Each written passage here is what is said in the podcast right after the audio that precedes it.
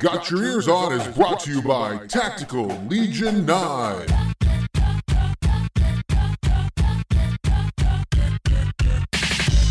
All right, everybody, hello and welcome to this week's episode of Got Your Ears On. Guido here, along with Scoot Oh yeah. and Judson. Scoot, you might remember us last week talking about it, but Act 3 Return of the Stevenson is going really well as of late. Yeah. It is. Yeah, he's back. He's back. I mean, he's had two great games this week. A tough loss uh, for the first game that started off the week against TCU, seventy-six to seventy-two.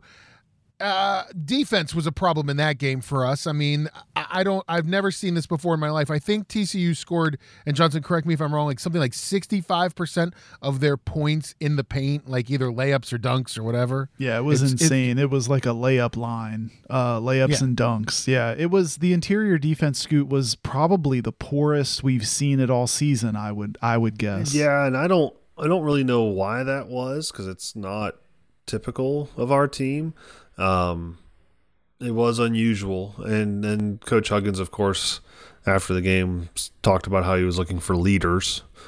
So there's there's that. So I don't know how the leaders caused all the problems, but apparently they did. Yeah, well, I think two two things come to mind about this game. One, we were uh I don't know, sold a bill of goods scoot on Lampkin. He's not playing. Yeah. And then he's Maybe playing, and maybe that's right? what threw them off. I have no And idea. But what that was weird. And then the frustrating part of this, Guido, I think you were getting ready to go there, but you know, there's no TCU is without Miles in this game.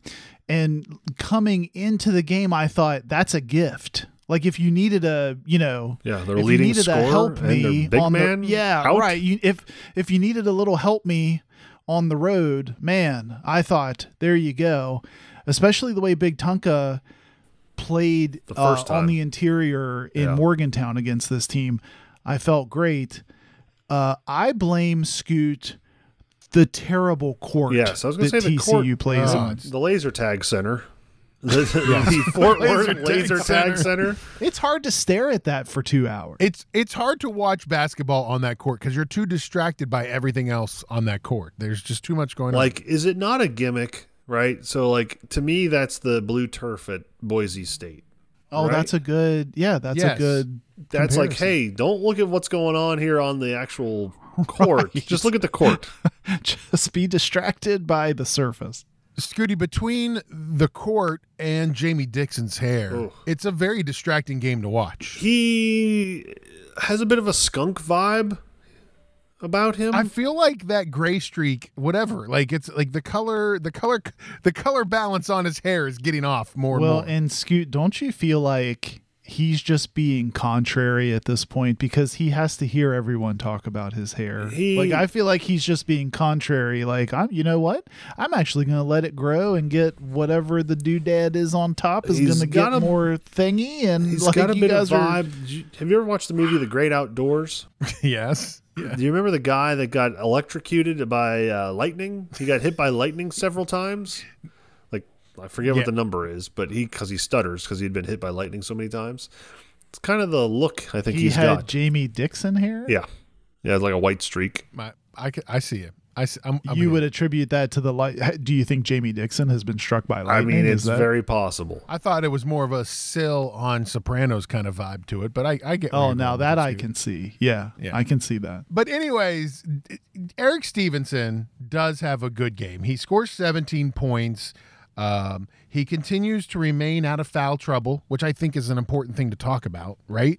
Like, you know, he had three fouls in the game. Continues to sort of like position himself to get the, you know, I mean, he he did play play 27 minutes. He got benched or he he got sat down for a little bit. I think did he get all three of those fouls in the first half or two of those fouls in the first half? I think, and they and they kind of were trying to control that. But he's still, you know, he's he's six for 17, four for four from the free throw line, plays a great game. Trey Mitchell, also Johnson, who you've been begging to have a great game, you know, plays 34 minutes, 15 points, uh, and looks good as well. So it's, I mean, it, it looked like it was moving in the right direction in that. Yeah, game. I thought the rotations got weird again here, Scoot. We had just said last show, you know, the bench seemed to dramatically shorten through the Auburn game. This game felt weird again. Kobe's in before I think Toots and Seth, you Yeah. know. Um or, or or maybe I think it was actually James Okonkwo was in after Kobe, which I'm not like no slight to Kobe, but that based on what we saw in the prior games, I was like, what what are we doing here, Hugs? But that that felt really awkward. And then I, I know we already talked about it, but Jimmy Bell finishing with with four points uh, in 18 minutes. He only had three rebounds. He really wasn't able to contribute, and I thought it gave. Uh, you know, again, at a time when Miles wasn't on the court and Lampkin looked like he was maybe 70%, it just felt like an opportunity missed. Yeah, I don't know. I don't know what's going on with Trey Mitchell and those guys, the the wing players, and I also don't know why. I'm gonna assume some of that was because of Hugs, who Hugs might have been upset with, as to why we saw people the way we saw them because we were giving up so many points in the paint. But playing Kobe over Joe Toussaint, that I don't see how that would be a thing. Or playing Kobe over Seth Wilson doesn't seem like that was a a great idea in hindsight. So I don't like I said, Kobe might be the greatest guy on earth. He just does not bring a lot of offense and his defense is something that you can find in in Toussaint or Seth Wilson. So I'm gonna say this, and I, I I will readily admit on this show, and I have numerous times that of the three of us, I am the least basketball knowledgeable. Like you guys are way more basketball than me. I'm more football than you guys, and like in some ways, and like I think that one of the things that I think since Larry Harrison left, and I think Hugs is making the rotations. I sometimes think Hugs doesn't remember who's in and when. or he or he like gets disorganized with it I believe that. Yeah, or like you know what? And I think that he might. I think about it like coaching like kids. My my eight my my nine and eleven year old right like there are times where it's like there's so much going on and I'm not paying enough attention that I forget who's in and who I haven't put in and I think that's what's happening with Huggins like I really do I I would venture to guess there's times where he's so upset with some aspect or some player that he's watching somewhere else on the court and, and doesn't realize, hey, I haven't gotten Joe in the game yet. Like, Right. Oh man, Right. What the heck? You know, and it's not like it's. I coach basketball. It's it can be easy to do, or you think you see something that might be working or is just about to turn the corner and work. So you keep trotting it out and you keep letting it play itself out, and then you know before you know it, four minutes is rattled off the clock, and you didn't right make that move. and I feel like Joe Toussaint is the one who's getting the like the brunt of this. Like I feel like he's the one who is He and of Seth all Wilson. the people. Yeah. he and Seth Wilson are getting like lost in the shuffle sometimes. Yeah, I, I agree with that. And and look, in this TCU game, I, I started this, so I don't want to lead us astray, but they they log more minutes than Kobe and Suemnick and these guys. But if you guys remember, I think we were texting each other because those guys were in the game later than than some of these other names. So that that just felt weird. It felt like it put some really awkward lineups on the floor at different times. Um and just overall, I again, it's so frustrating because I think this is yet another road uh victory you had, you know, you you had within striking distance and it just sort of gets away from you. Now, uh Guido at the end of the game we were talking about Jimmy Bell frustrated all game. I mean, he just didn't. He just simply didn't have a good game, and not up to his standards um, for what we've seen, and especially not from the first game with the Horned Frogs. He then I started to see it late on Twitter, but apparently had gotten into an altercation in the post game handshake line, and it looked. You know, we saw some videos on Mountaineer Twitter afterwards, and it. I mean, it didn't look Did great. look nice. Didn't look yeah, great. didn't didn't Looked look great. bad. He was he Jamie was Dixon in there mad. holding me yeah, back. I Right. mean, Jamie Dixon was jumping in there. Yeah. I mean, I, I, I think from my my perspective, I mean, it was weird because it all kind of happened after the game went off TV, right? So they like game ends, they cut away Yeah. fast now, especially Right. in basketball. Um, I didn't listen to any of the post game, so I didn't really hear what Tony had to say about it. It was a late game, and um, but yeah, the videos that were online, and so apparently Johnson like there was a fan or somebody in the crowd that was yelling about his mom or to his mom. I didn't catch that whole part of it. Yeah, and I think the I think the quote that I noticed the most was Hug said that someone was kind of getting in Jimmy's mom's face in that section and he really wasn't having it and was trying to was trying to go into the stands. Now, look, it's not funny, Scoot, but someone tweeted uh uh the malice in the frog palace which i thought It rhymes. It, it's got Well, good alliteration. I mean, it was like catchy. not thank goodness. yeah. Thank goodness that didn't happen. I mean, that would have been super ugly. But I mean, look, you can't blame a guy. I mean, and he. uh He's uh, the wrong guy to mess with. Well, yeah, right. of all the guys, you're picking this dude. Like that's bad choices like for you. not only is he big, but he's shown that he has the mental fortitude to lose seventy or eighty pounds, or by some accounts maybe hundred pounds. And He's not going to be the one short blinking amount here. of time. Yeah, So you that- are. That Like- tells me he works out quite a bit. And you're going to mess with that guy? Right. Well, we then go Guido and we spend an entire post game and and I'm gonna cue this up for Scoot because I, I think he called this out a little bit a little bit early on the text on the text machine. But Hugs then goes into, you know, we don't have a strong leader. Uh, and the guys that want to be leaders or say they're leaders, they're just running their mouth. They're not being strong leaders. Uh, and then we uh, come to the Oklahoma game. Now, here's the thing that frustrates me about this, right? What was the final score? 76 72. Okay, so let's say we score six more points. And here and here's the thing about that that score too, guys, is TCU shot lights out. They shot 50% from the field, 51% from the field. WVU shoots 44% from the field. That's not bad. Like that's again, we're talking about the Big 12. Most games, if we're playing most other teams shooting 45%, 44% from the field, you're going to win a game. The other team shoots Yeah, and 51%. Like yeah, and we shot 84% from the free throw line, which we never if we do. win Right. 78 76 is some of the first things he say after the game about looking for leaders and leadership Are the leaders leading if Yeah. we win by two, if we score six more points? Yeah, I, I don't, that's a good eh, point. like Steve. Probably not like i mean it, to me he goes into these like and he doesn't need to be this way but he goes to like i'm gonna send a message i'm ticked at this guy so i'm just gonna let let them know without actually saying their name that uh, emmett matthews you're not doing anything. I need you to do something. Emmett matthews. Hey emmett uh, i'm gonna say something about leaders here. You might want to listen to this post-game presser because i'm talking to you emmett matthews. I think that the, the thing that- about it to me, Scooty, is is like I feel I feel Hug's coach speech, especially in the last five years as he's gotten older, like it just gets thicker and thicker and thicker. to me it's frustrating and i th- as a player if i were to hear that i would be a little frustrated too be like come on guy like just tell me. Just tell me that you're not happy with what i'm doing and then tell me how you want me to fix it. That's what i'm thinking. Like what am i not doing that you want me to do and i'll do it but don't go publicly and say that you're looking for leaders we don't have leaders like How about we don't air it in the uh, court of public if you opinion don't here? think I'm being a leader, tell me. I'm not being a leader. Somebody else is a leader. Then I guess like that's what we'll do. Like let uh, let Josiah Davis be the leader.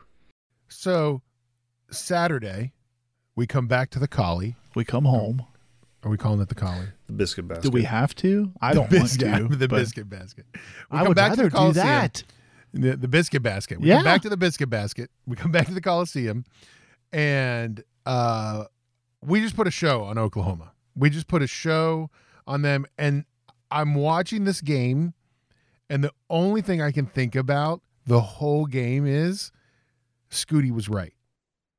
I hate to like I hate, and you know, like you, you any of you there? who've if you any of you who've listened to the pod say it a little. Say it a little louder. anybody who's listened to the podcast for the past five years knows that like the most painful thing for us to say, Judson and I to say, is Scooty, you're right.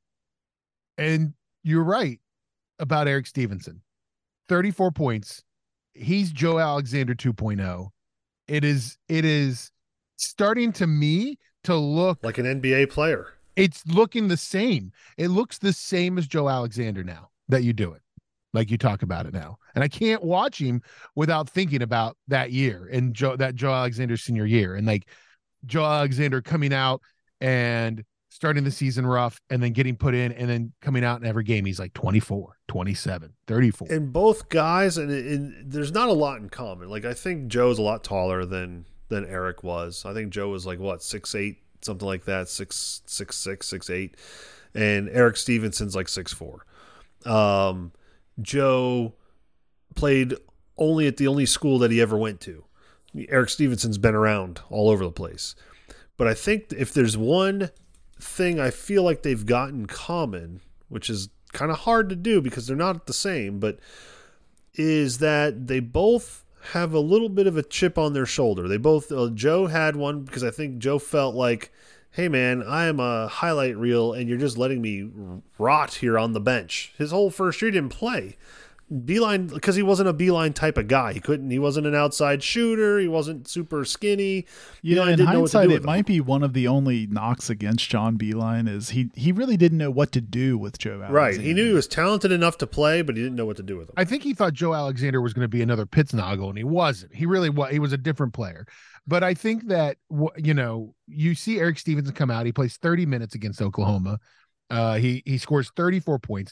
He shoots 23 times. He shoots a third hey. of the team's field goal. He shoots we we shot 64 shots. He shoots 23 of them. I'm okay with that. I am too. And it like, and it's what and it, it's uh, and I watched it, Scooty, and I was like, I mean, I'm not granted. I don't think Oklahoma is that great of a team this year.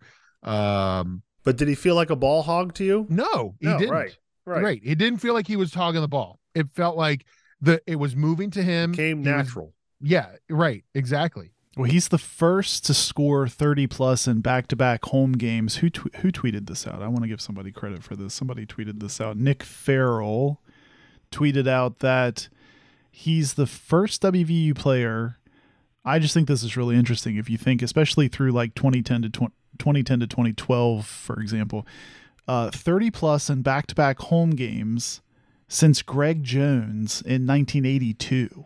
That's I mean that's 40 years ago we're talking. That's crazy.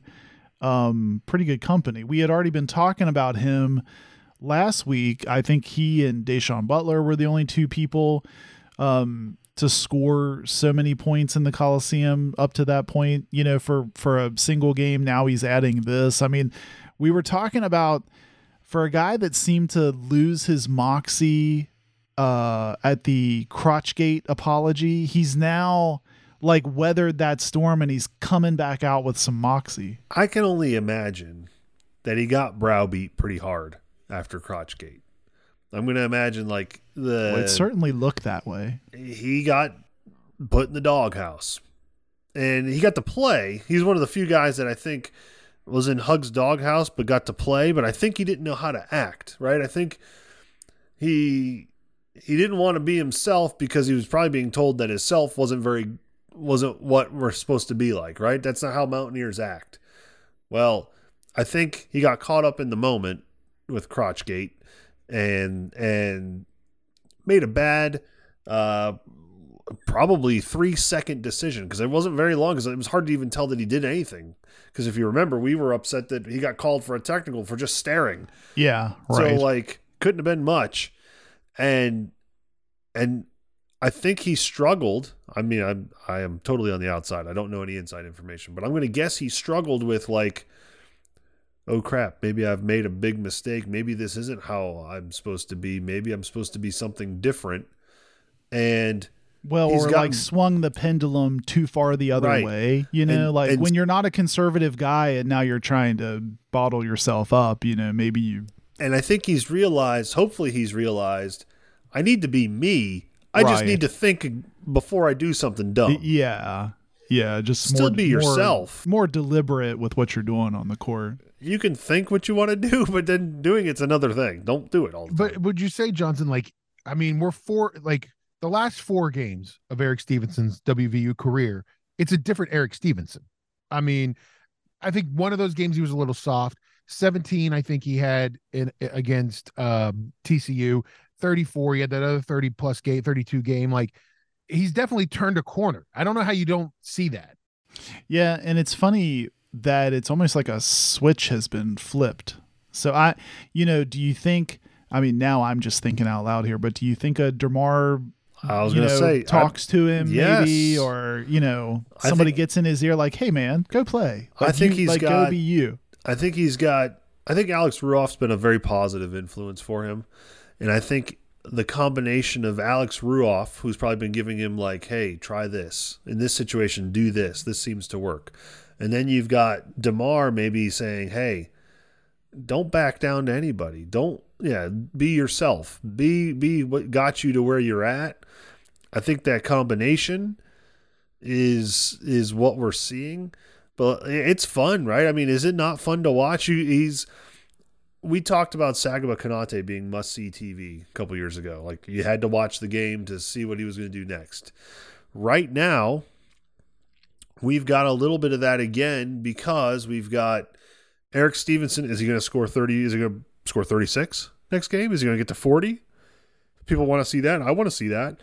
And you've got a baby Sags on the way a little baby sags, a little a little British baby sags, mate.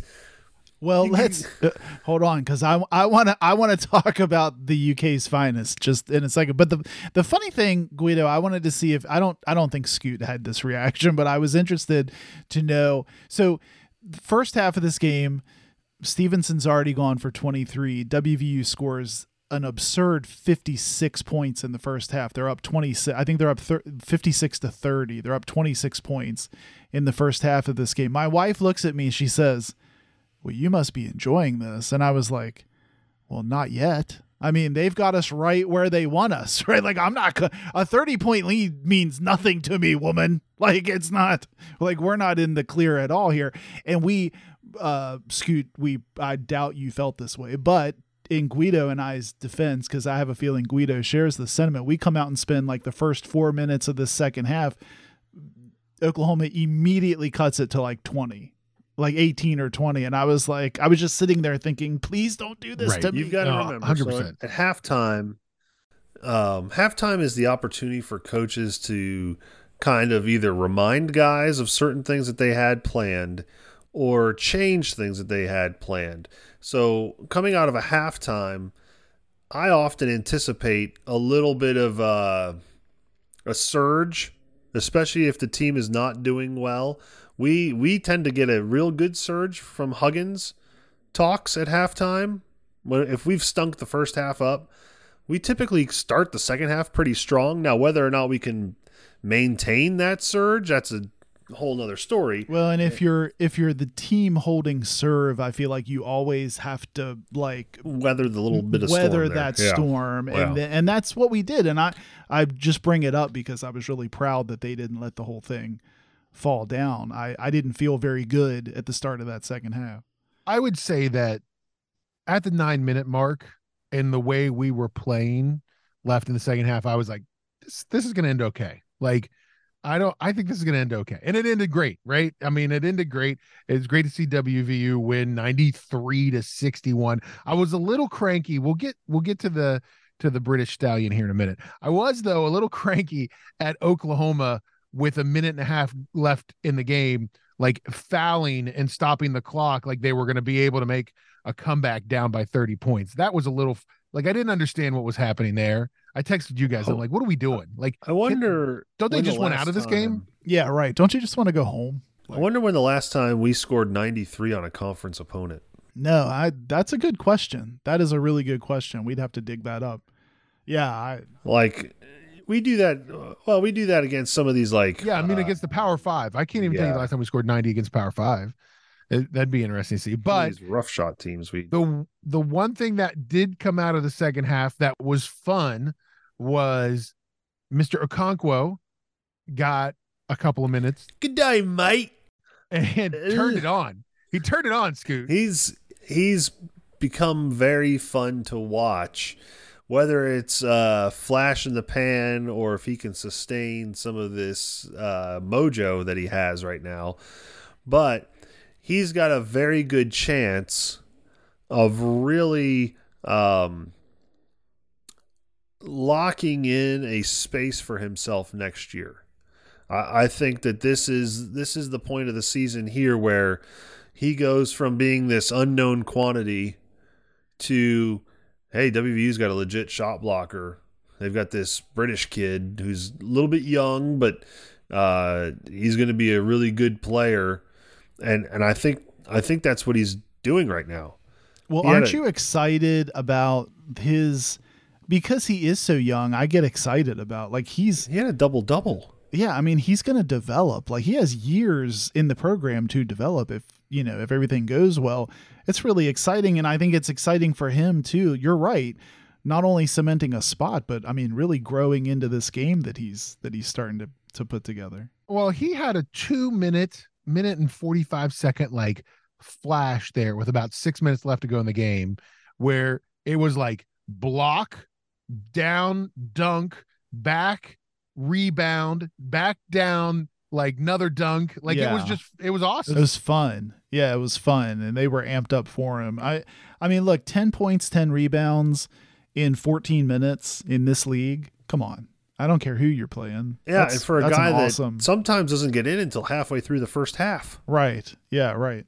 like because he's not usually the first big man off the bench. Still, Aren't you angry? I think after I think after the Oklahoma game though he might be like I don't know how you put Mo in in front of him after that. Isn't it frustrating though that to me this puts the first meeting with Oklahoma completely back into perspective? I mean, there was no Like, what the heck was going on there? Yeah, like this to me. I know you're at home, friendly confines, but I mean they ran this team out of the gym. It's hard for me to to go back and think of that first meeting and and you know that's one we just should have taken care of business on. I and I and well, and again, that's my that's the Big 12, right? That's the problem with the conference this year is that it's like that.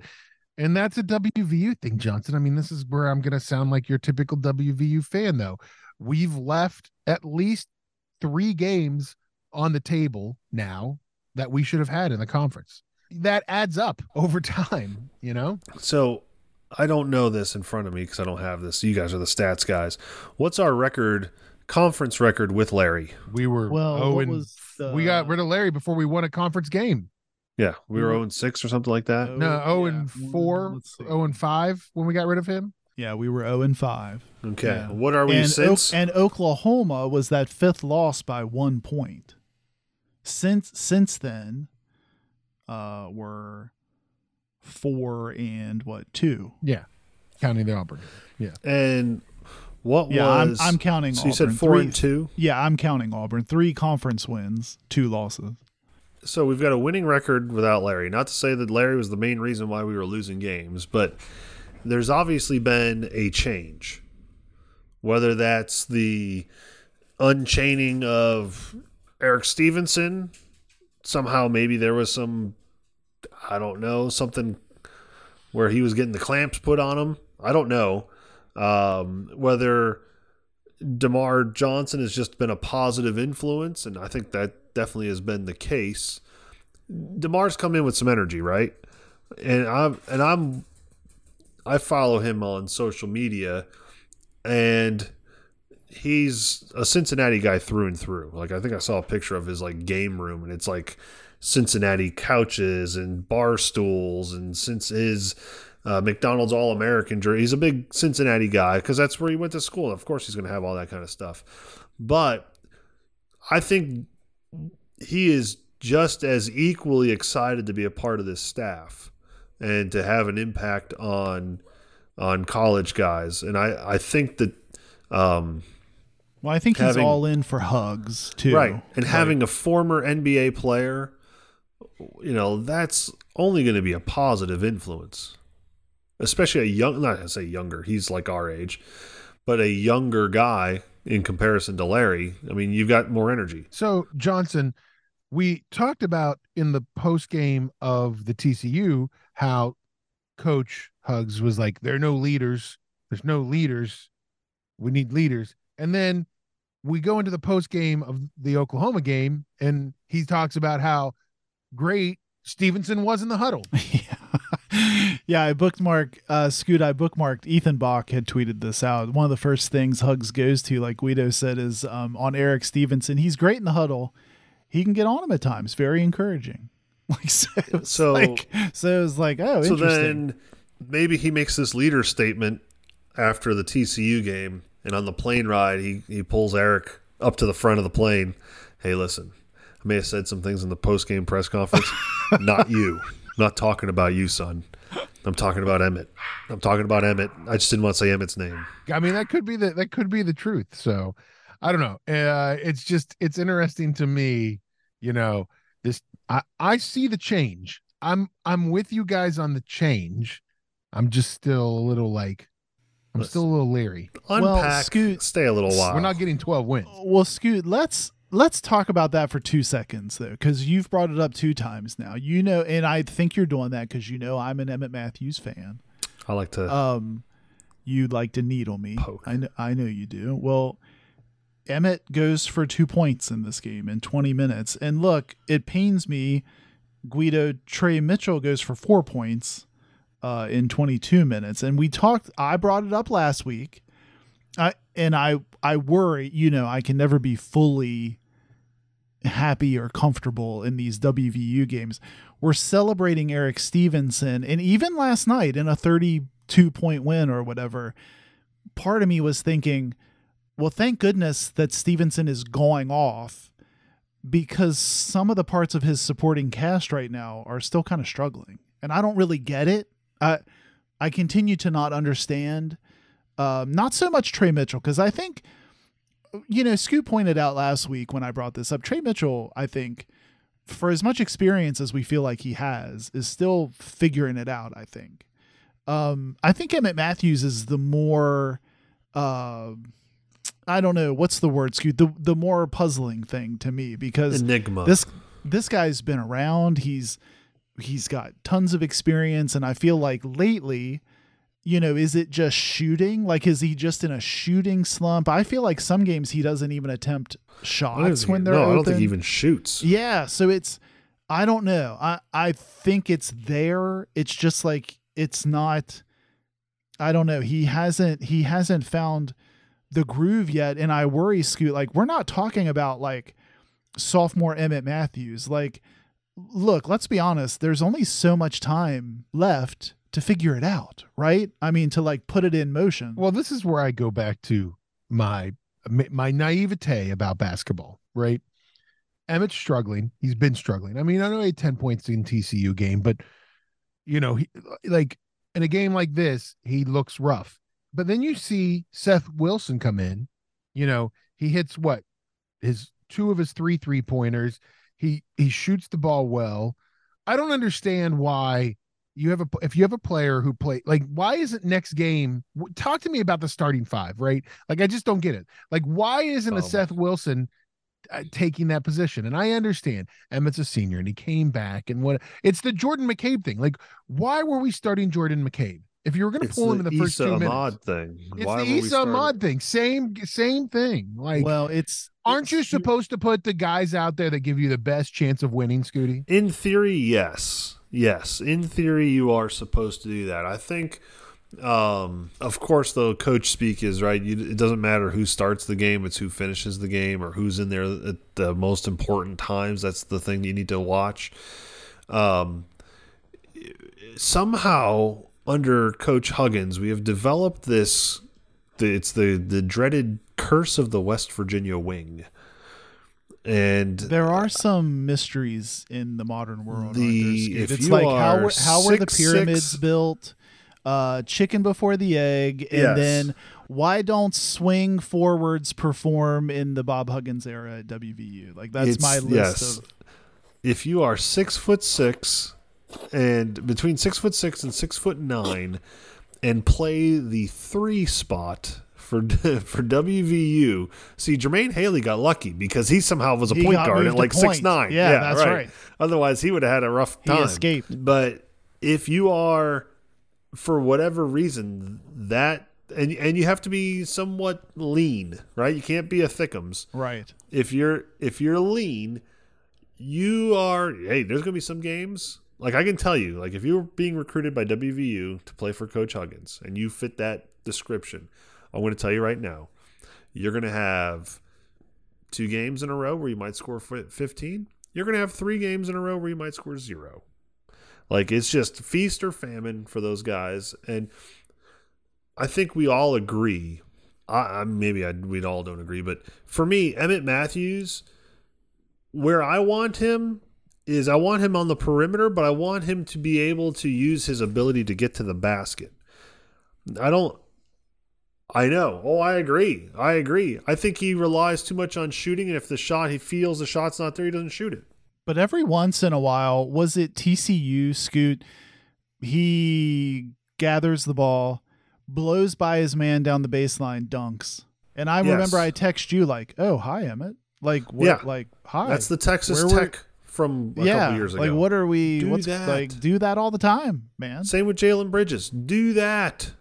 Same with uh, Esa Ahmad. Do that.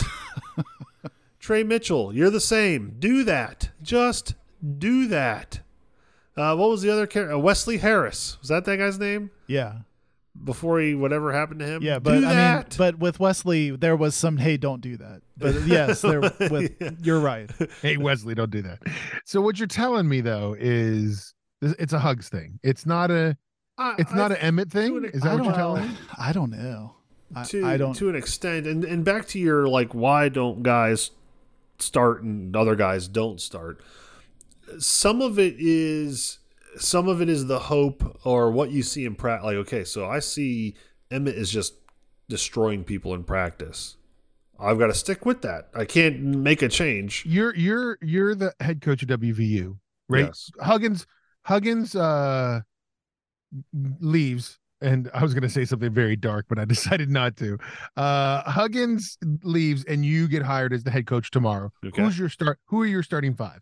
Who's your starting 5? for me um well okay so i would start I think Ooh. I can say his starting five. I almost want to hear John I almost want to hear Johnson guess your starting. Can. I predict okay your ahead. starting five? yeah go ahead Right off the bat, I'm just Yeah. going to cut to the chase. Toots, yes Stevenson, hands down yes Big Tunka, Yes. Trey. I don't know. I don't. I don't know about Trey. Really? I don't know about Trey. Well, now I'm off. Now you throw me a curveball. Seth Wilson. Seth. I think yes. I never would have said that last year in a heartbeat. I, I wouldn't have said that in the first couple games this year. Well, but he's that's a testament to him, right? He's giving Right. you a reason. So Right. are you start and so is your is your 3 because that's so that's your so you've got Toots as your 1, Mhm. Seth as your 2.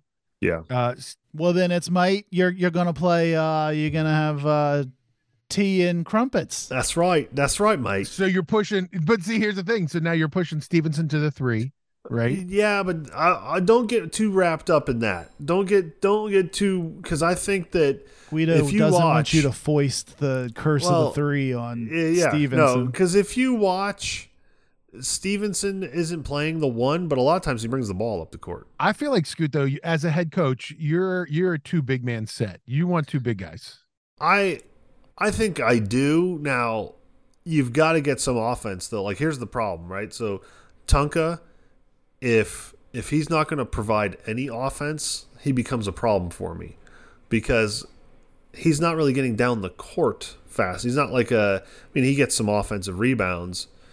Uh, and I don't know this, but I wonder like he's got great feet, but does he have great hands? Cuz he doesn't finish around the rim very well and I don't think he's making bad decisions with the ball. I just don't think he can grab it very well. Um, But here's but here's the thing, Scoot, and this is like this is where it's hard. That position's hard because like in in the Oklahoma game, Tonka only had one point.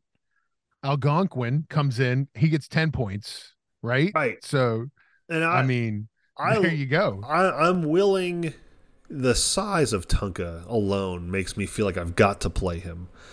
I but know this though, like Tunka's not going to. Tunka, By the way, I didn't even get a laugh about the Algonquin. no, I thing. did. I smiled. yes. Okay. Tunka is he's not going to like you've got to play that guy in spurts, right? You can't you can't just roll him out there and Well, think I he's going to go through I the think first two Tunka's like the tenderizer, you know, because Graves is a big dude for Yeah. Oklahoma in this game. I felt like Tunka softens Softened him up, him a up a little, little bit, and yeah. then uh, uh, Air UK comes in and kind of finishes. You the know, British Knight. Oh, that's good. Oh, the British Knight. I like that. People are gonna have to do some research. BK that, Steve. Dimacels. Dimacell. That's right. Oh my gosh. Save the BK for the T-shirt. We got to Yeah. do the T-shirt. Well, the Guido, the Emmitt Matthews thing is, you know, it's hard to talk about. It's a lot of speculation. We don't have to spend too much time on it, but I think it's interesting that I just bring it up because if you recall, in the early season, Hugs would say things like, "We have to have Emmitt on the court." Emmitt's kind of the rock; he calms people down. You know, that's kind of what Hugs would would comment. Now, you know, here's a game you're up thirty, um, you're scoring ninety three points. Uh, Emmitt, he only plays 20 minutes. You know, I mean, for him, that's not a whole lot of minutes. He scores, uh, what we said, two points. So and just Scoot, like you can't go without saying Kedrian Johnson plays 33 minutes and scores 16 points. And you know, I know you don't love the guy, but like he has a good game. And like that's the thing about, you know, and, and I guess when you look at it and you think about even when you go back and think about those days with Joe Alexander, right? Like Joe Alexander would score 30 points, but you never had the same guy scoring 15 or 20 behind him, right? Right, It right. switched every game. Right. And that's what's happening this year, and that's what you need to have happen. Yeah, I listen. I've I've said this, uh, and I know we. I'd say we get paid to be critical. We don't get paid. We just we just get critical. Um, it's part of our job to say what we see and say what we think. So that's what I'm doing. I really like this team. I've liked them from the get go. I still like them. Uh, is it quirky at times? Yes. Do I totally dislike Emmitt Matthews and Trey Mitchell? No. no, of But course not. I I think in the moment we've got to play what's working right now, maybe not what worked 15 games ago. Uh, so I do think that there is some of some uh, change that may have to happen, Guido, and and it's the whole Esa Ahmad thing, right? Esa Ahmad, I think, started every game that he played at WVU. The only time he may not have started is he had some sort of phantom injury where he was really sleepy, and we don't talk continue about- to trot him out, but he doesn't- Esa, okay, just toe the line here, Scoot. it- don't talk about my Esa that it- way, okay? infuriates me because Esa, we've said this and I'll say it again, he had the build of like a LeBron James and he It did not do anything with it. No, uh, it was yes, I know. So Um, so Esa at times like he's not in the game at the end.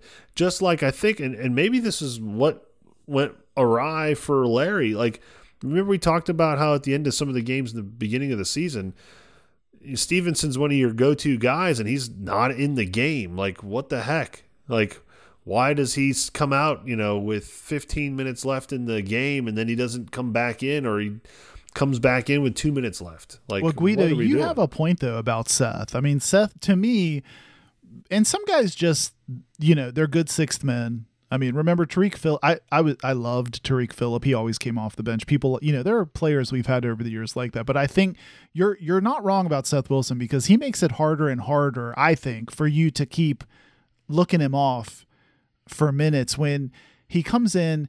He's such a confident shooter, and he's he's good under pressure. He has such a smooth stroke when he does decide to pull up. I mean, he's he's you know, you give him minutes, you get points in return. So I think it makes it harder and harder for you to look him off. I, I agree with you. I I will say this, and I want to go back. I'm we're gonna go like hopefully I go back and I'm right. I said this was gonna be a Sweet 16 team. I said that we were gonna ha- struggle in the conference. We were gonna be a Sweet 16 team. Between that, the talks about how Stevenson feels like Joe Alexander in the NBA pedigree, it feels like that 0708 WVU team. And that was like honestly, that's one of my favorite teams. I mean, you got to remember that's early days of John Flowers and Da'Sean Butler. Mazzulla was on that team. You had late days of Ruoff, Yeah, Darris the- Nichols. kind that of was the a great groundwork for what came a couple seasons later. And that was Yeah. a Sweet 16 team. That 2008, that was 2008 Sweet 16 team. And I feel a lot about it. And it even, even to the point now, like, uh, and Johnson and I talk about KenPom all the time. Scoot Kenneth Pomeroy update incoming. Scooty, Scooty likes Joey Brackets, right? Scooty likes Joe Lunardi. I, I don't know that I like Joey Brackets. I don't think that's. You got true. Lunardi, who has us right now outside. He has us on the bubble right now.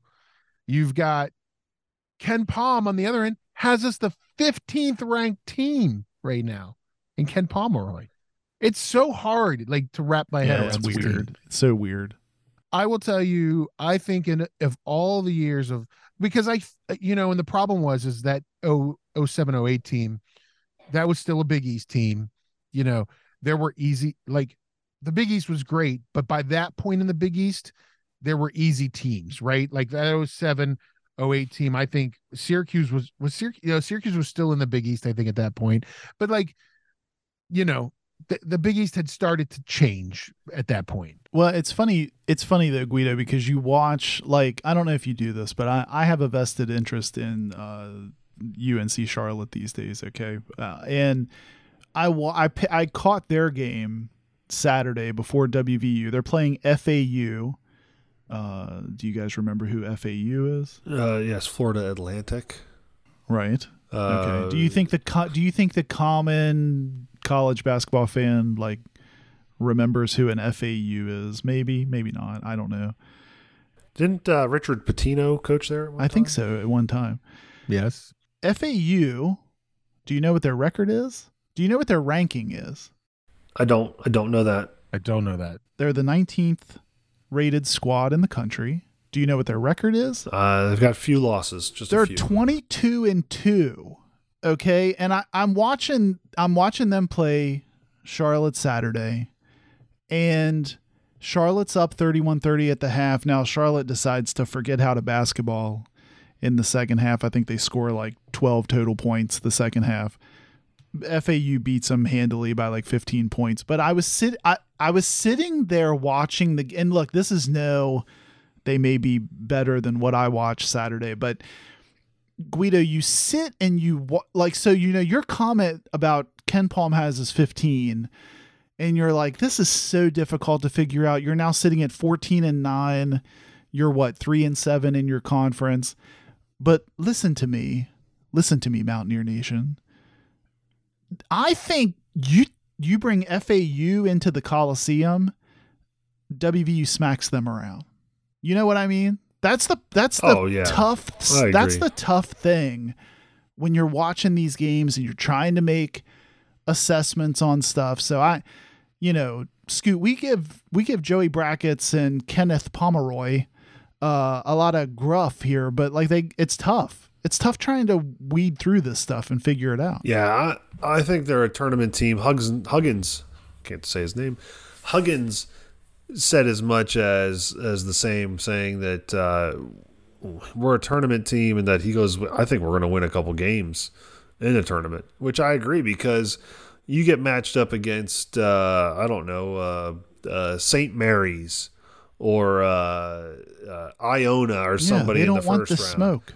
Or don't- like uh, They don't want this smoke. as long as the lumberjack is gone from Sam, Sam yeah, right. Or, or Yes, Stephen F. right. Austin or whatever don't that ha- place you didn't was. have to bring that up. Yeah, you didn't have to talk about. I'm that. with you. Stephen I F. think this team, I, I mean, hopefully we don't, Joe Lunardi is, I mean, is wrong or right or whatever. Hopefully we're in because I think this team can be successful in the the tournament. I think they can have a couple of upsets in there, and I think it Well- would be fun to watch. Well, Guido, the Big 12 though, in Big 12 fashion, they're uh I feel like the conference looks at the Mountaineers though and they go, "Oh, uh did you guys Oh, were you having fun? Did you enjoy that 30 point win? Are you are oh, are you happy? Oh, well, because your next 3 games are Iowa State, Texas and Baylor. Like have fun with that, you know? Right. I mean, right now Iowa State coming off a huge win uh, against Kansas. This is an Iowa State team that earlier in the year beat number one UNC. This is an Iowa State team that has beaten a lot of ranked teams. So Sitting what, currently at 13, I think. yeah, that's a it's a tough game. It's in Morgantown Wednesday night on ESPN two, eight o'clock tip off. Nice time. I like that eight o'clock tip on on a national. It's easy to find. That's good. Um, yeah, so that's you know that's what we're we're facing the bear looking down at. You got Texas. We're traveling to Austin for a Saturday noon tip against Texas. That's on one of the ESPN networks, and then Monday uh, against Baylor in Waco. So yeah, you're not wrong. Like you got to show up, right? It's the Big 12. It's Do like you- playing it's it's it's listen, it's 90s Big East basketball. all It's such a gauntlet. Do do you think you have to? Do you guys think you have to steal one of those away games? Do you think you have to do that? You got to take one of them. You have to take one of them. You have to get. I mean, you have to of these three. I think you have to get two, and I think you have to hope you can take Iowa at home, and then you get one of those away. Which is gonna be? I mean, come on. Like we're acting, but like hopefully the Coliseum crowd shows back up. The atmosphere was spectacular for this Oklahoma game. Hopefully they can hold serve there, and then I agree. I think I feel like you got to just figure out a way to get one of these away games. Yeah, because after these games, you got Oklahoma State and Texas Tech. You got to back in Morgantown, and then you got to go to the the Phog, and we can't. I mean, Huggins has never won there, so there's a lot coming down the road here in in February. So we'll see what happens. You know, keep tuned to us. Uh, a couple other basketball things. Speaking of that 2007 2008 team, Johnson, two guys from that team are really starting to show up in uh in the world of basketball. We'll start with Darris Nichols, who's on an eight game winning streak in Radford. Uh, he's coached there now for what, three, four years? It's his hometown. Uh, I think he's, in, uh, you know, really starting to show there as a, as a good coach. So congrats to him. Yeah, they play in the Big South. They're nine and two in the Big South. They're fifteen and nine overall. They're doing terrific. I love that. I was a big Darris Darris Nichols fan at the time. That's awesome to see him having having success. And another guy from that that WVU Sweet 16 team in in 2008, Joe Mazzulla, who was kind of just shoved into being the head coach of the Boston Celtics this year after uh after some craziness with Ik- Ikime Undoko. Uh Mazzulla now I got that completely wrong. Well, that was brave of you because you're a, you're a Udoka? node. I mean, Udoka? you're a noted uh, Celtics fan. Okay, that's, not that's not, where, you I was gonna going. That's not where I was going. I was Uh, gonna say wordsmith. I would have said wordsmith. You're a You were a, noted. you're a noted pronunciation wronger. I wronger. Said wordsmith. On, Anyways, Mazzulla I thought you did well though. congrats to him. He is what head coach of Team Gian Gian. No, see, there I go again. Yeah, I didn't know they did team that. though. Giannis. Yeah, I- Giannis. I- I didn't. What's the uh, who's What's his last name? Oh God, I'm not even trying that. Not even the NBA tries that. Like, Anaten Kupo. good, good, good for you, Scoot. I'm proud of you. But I, di- I didn't know they called it like Team Giannis Because they started this because they had Team LeBron a couple. Like, was that last year? So, but congratulations. You know, all of a sudden being forced to being a head coach of an NBA team to now being the head coach of one of the All Star teams. Great for Joe Mazzulla. I would like next uh, next week we will have we will have Guido break down the participants in the Australian Open. No thanks. We're not gonna. We will not go. uh We're gonna dive We can't into, do. deep dive we can't tennis. do do tennis. deep- We can't do hockey. Hockey would be hard for me as well. I'll be. I'll readily admit that. So we can't do either of those. Uh, so but one name I can pronounce correctly is Neal Brown, who is the head coach of WVU football. Scooty's favorite football coach there is. WVU football schedule announced the day after our last podcast. We were speculating, Johnson, uh, when we were talking about that, that uh, we would get to see Dana come back to Morgantown, but that did not happen. Uh, that didn't come to fruition. We have to go to Houston, but at least we know, I guess, in this current like transition phase of the Big 12, who we aren't playing uh, next season on the gridiron. So that is Scoot, essentially the state of Kansas, Okay, Yeah, okay, all the yep, Kansases Yep, yep. uh, Texas, which is kind of a bummer, I think. and Uh, our geographic rival, Iowa State. Iowa State, the Riot Bowl goes out the window. So those are the four you don't play next season. Scoot, does any of that make you sad? Uh, no, not really. You Uh, I get mean, in return.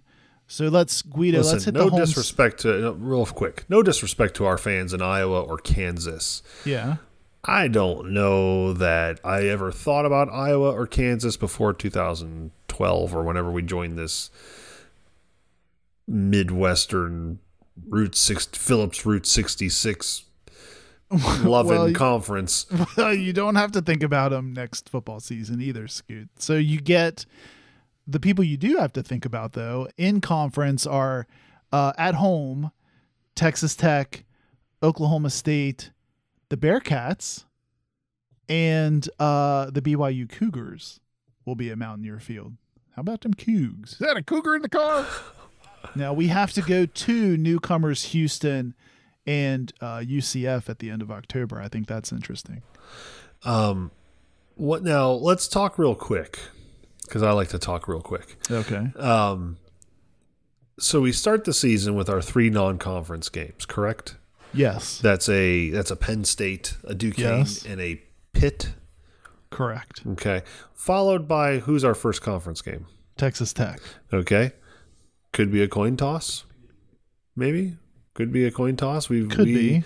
We sometimes it's away, It's home. it's home. Well, okay. Then we play who again? Well, then then it gets interesting. You have to go on the road to TCU. Then you have to go on the road to Dana, the Fighting Holgorsens. Yeah. So then you've got two like does Neal well I know we're gonna have a lot of time to kick this around, but first glance, uh does Neal see much of November in Cheat Lake? Listen, you guys, you guys can talk about this all you want for the next six, seven months. I'm going to tell you right now, Neal Brown will be head coach of WVU until November 26th. That's what he will be let go the day after the the Baylor game. I, I'm just saying, like you guys.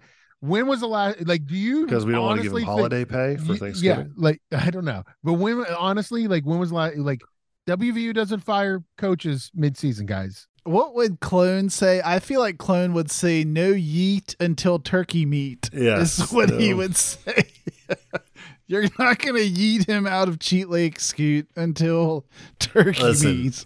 I You think a mid-season firing is Guido and I have rolled this around now for two seasons. They refuse to do that, Scoot. That I know that's where Guido's uh, coming I'm from. They telling you. refuse to do it, if he's one in five, which he very well may be. It won't I happen.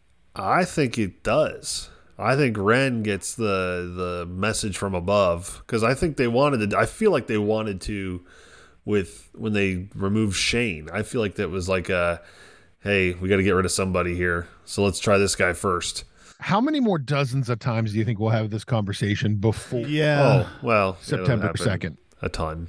Are you saying that though? it- Can I state the obvious? Are you are you saying that though because that uh what fifth loss in your scenario would be Dana? And Yeah. you think the fans We will just be like, we can't this lose is to the Dana." worst of looks, right? Yes, we This can't is- lose to Dana. I I think everyone in their right mind would think we're going to lose to TCU. Yeah, right? I mean they're losing I a mean, bit, but I mean they're having Returning, Yeah. championship team. right. Uh, Texas we Tech, lose- we never perform well against. Right. And if we lose to Pitt and Penn State, so you've lost to two traditional rivals. The two emotional games. the one yeah. that's probably becoming a rival just because of who the coach is now. And shoot, let's t- let's throw in a Cincinnati loss. Like, yikes! Can you beat anybody in your region? Can you beat anybody that you have a connection to? That's a problem. Other than Duquesne, who are the wins in that in that in that schedule? Ooh, that's tough. This is an early prognostication, Scoot. This is tough. Like a like a right off the dome piece, Scoot. What do you feel? What do you think? Like when you look at the schedule for the for this year's football team, which ones do you look at? Go, oh, we got that. Other than Duquesne, right? Because you're playing like, you know, guys like a Division two school. Like other than Duquesne, like nothing. There's not one. UCF would be the one I'd be like, I don't know enough about UCF to say Uh, UCF. listen, I'm going to say this: they got a better coach than we do. um, Gus Malzahn is a better coach. I forgot Gus Malzahn is the coach there now. He's a better coach than what we got. I forgot about that. Well, look, Dana's struggling a bit at Houston. Like that ship is listing. He's not happy. I was reading some stuff. He's he you know, he's complaining about his recruits and his facilities. I think Cincinnati is now uh post what's his face there you know there's going to be some trying times there i don't think central florida they talk uh, a big a big game but i think you know that talent isn't going to be you know like conference talent. There there's games in there. I think the proof will then be in the pudding. Like if you go out and you lay eggs in in those games, then come on. Like what like what are we even still doing here already? But like what are you really doing here if you if you're not taking care of those games? Uh, doing I'm doing some quick math here. Hang on. Scoot's trying to figure out other than Duquesne Forty-seven. who he can Everybody can hear it. Scoot's head doing math right now. It's like so UCF. Granted, they've been playing weaker conference opponents they were in their conference championship since 2016. last year. 2016. Okay. They have 65 wins. Okay. They have 26 losses. Okay. That's pretty solid, and that's with three different coaches. Yeah. Sure. I think we lose that game. Uh okay. I think that that's a tough one. you're I not answering the think- question. What Who do is we a win? win? Yeah, what is a win other than Duquesne? Uh, So I gave you Houston, Cincinnati, and Central Florida. Like you, you don't see any wins there. Cincinnati is at home. I no, I don't think. I think oh, no, they're a better team. I, Luke Fickell's a better coach. I mean, he's not there anymore. Is he still That's there? what I mean. Who's I there don't now? know. Some guy that's not named Luke Fickell. I don't know. okay, well, I'll take that. I out. think it's the guy from Louisville. Some reason he oh, was like Louisville, Satterfield. Oh yeah, did Satterfield. you just did you just say Louisville? Louisville, Louisville, Louisville. Louisville. I'll go Johnson since Scoot is wishy washy on this. Here are the wins next year. Okay. You you ready? And, and you're gonna freak when I say this. All right. Three win three wins. Okay. Duquesne, Duquesne obviously. Yeah, yeah. Yes. Cincinnati Okay. In Houston. Okay. And here's what happens: we go in that Houston game one and four after losing to Penn State, Pitt, TCU, or Texas and TC or Texas Tech and TCU, and we win against Houston, and then that's when Gordon Gee and Wren Baker go. Well, we still have confidence. It's only year three. it's only year yeah it's only year three we still have confidence and then we go on and we eke that a win out against cincinnati at home which is going to be the got your ears on game of the year and then uh and then the the 11 26 2023 will be the day that neal brown will no longer be the head coach of wvu Baylor home or away? Baylor home or away? Away. baylor's away Oh, okay, never mind. That was that was the one win. that was the one place I thought we could get a win. maybe it's the 27th or 28th when he gets fired they let him co- get off the plane Listen, first and I'm then they say let him go this. He doesn't get Do you think? Do you think Wren and Gordon might cook up a special birthday present for me? Uh, they could. The 29th is my birthday. Yeah. Can we not get a it could be it could be birthday present? it doesn't make financial sense. There, Okay. nobody expects anything from this team. There, uh, the fa- like the fans that saw the schedule and were like, "We're going to win seven games next year," are crazy. What happens if we lose to Duquesne? I know it's not going to happen, but what would happen if we did? Yeah, I mean that's a then I think you yeah, come on. That's un that's unreasonable. Yeah. But I think that they look at it from a financial standpoint, Scoot. Why would you pay for and have somebody come in early, wait until coaching rotation happens in December, deal with it then, see who else gets fired?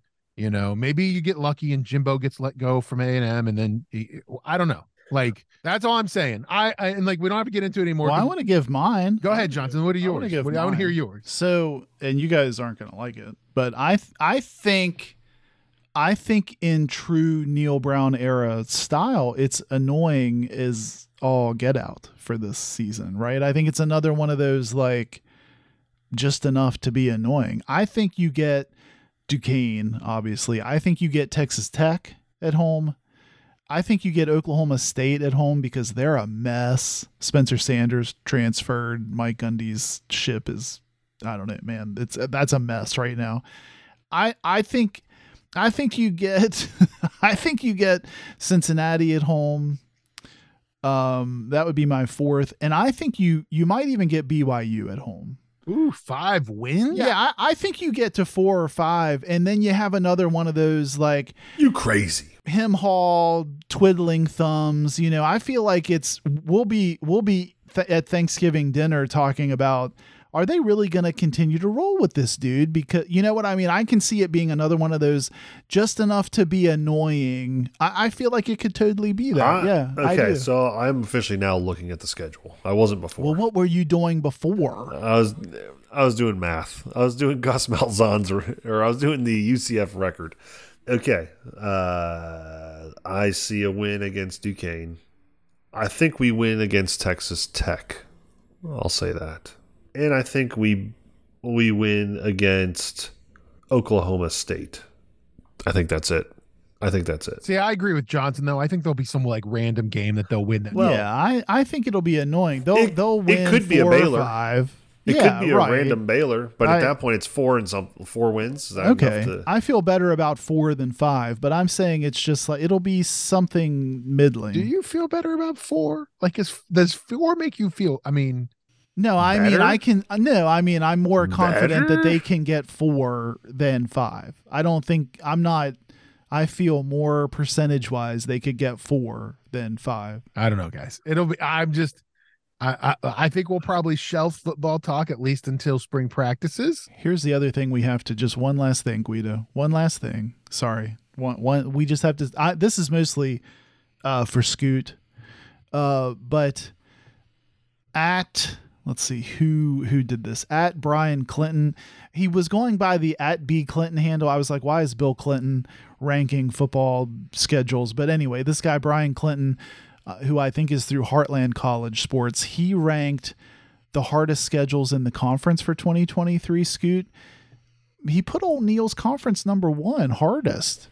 Like number his already- schedule. Yeah. come on, man, hard schedule. But guy's got a hard schedule, Scoot. Yeah, I know, but he also had COVID to worry about. Right, that's what I mean. Like cupboard was bare, COVID, schedule's hard. It's another built-in excuse. yeah, that's what I'm saying. You can already see people like it's only year three. You got to give a guy at least five years. That's what I'm can See saying. his recruiting Can't you class see him through, winning right? like fi- can't you see another 5 and 7 schedule was hard. Well- it's really only year 3 the transfer portal has been a problem. It's a problem. and then here we are, you know, arguing over, you know, tenure. Uh, it's I don't know. To me, it could be another really annoying situation. And if if he does it, I mean, I don't know how.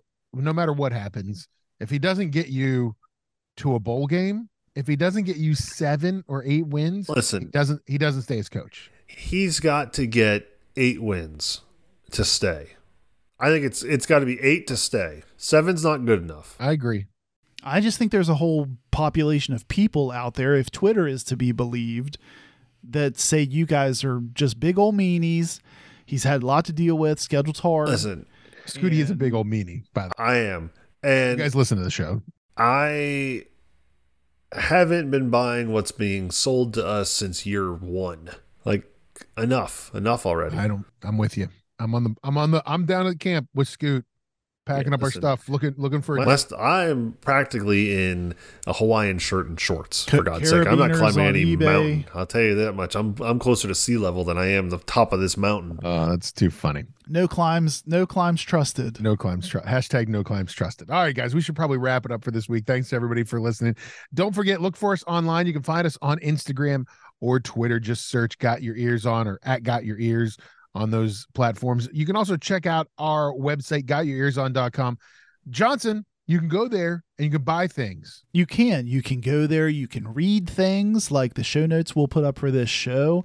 You can click on those things. You can click on things like the tune in link that'll be right on the homepage if you want to listen right there in the website. You can click through to the merch store and then you're right, Guido, you can buy things uh GYEO merch. So just go there and check it all out. Yeah, check it out. Got your ears on dot com. WVU has two games this week, so make sure you check that out. Iowa State comes to Morgantown and plays in the Coliseum on a Wednesday. That's a 7 p.m. tip off on E ESPN 2. And Texas, we travel to go see them in Austin at the Moody Center. That's a noon tip on ES one of the ESPN networks. It's one of them. They haven't decided yet. Too much too too hard of a decision for them at this point to decide what network. So uh, definitely check that out. We'll be back next week with another show. Thanks everybody for listening. You've been listening to Got Your Ears On.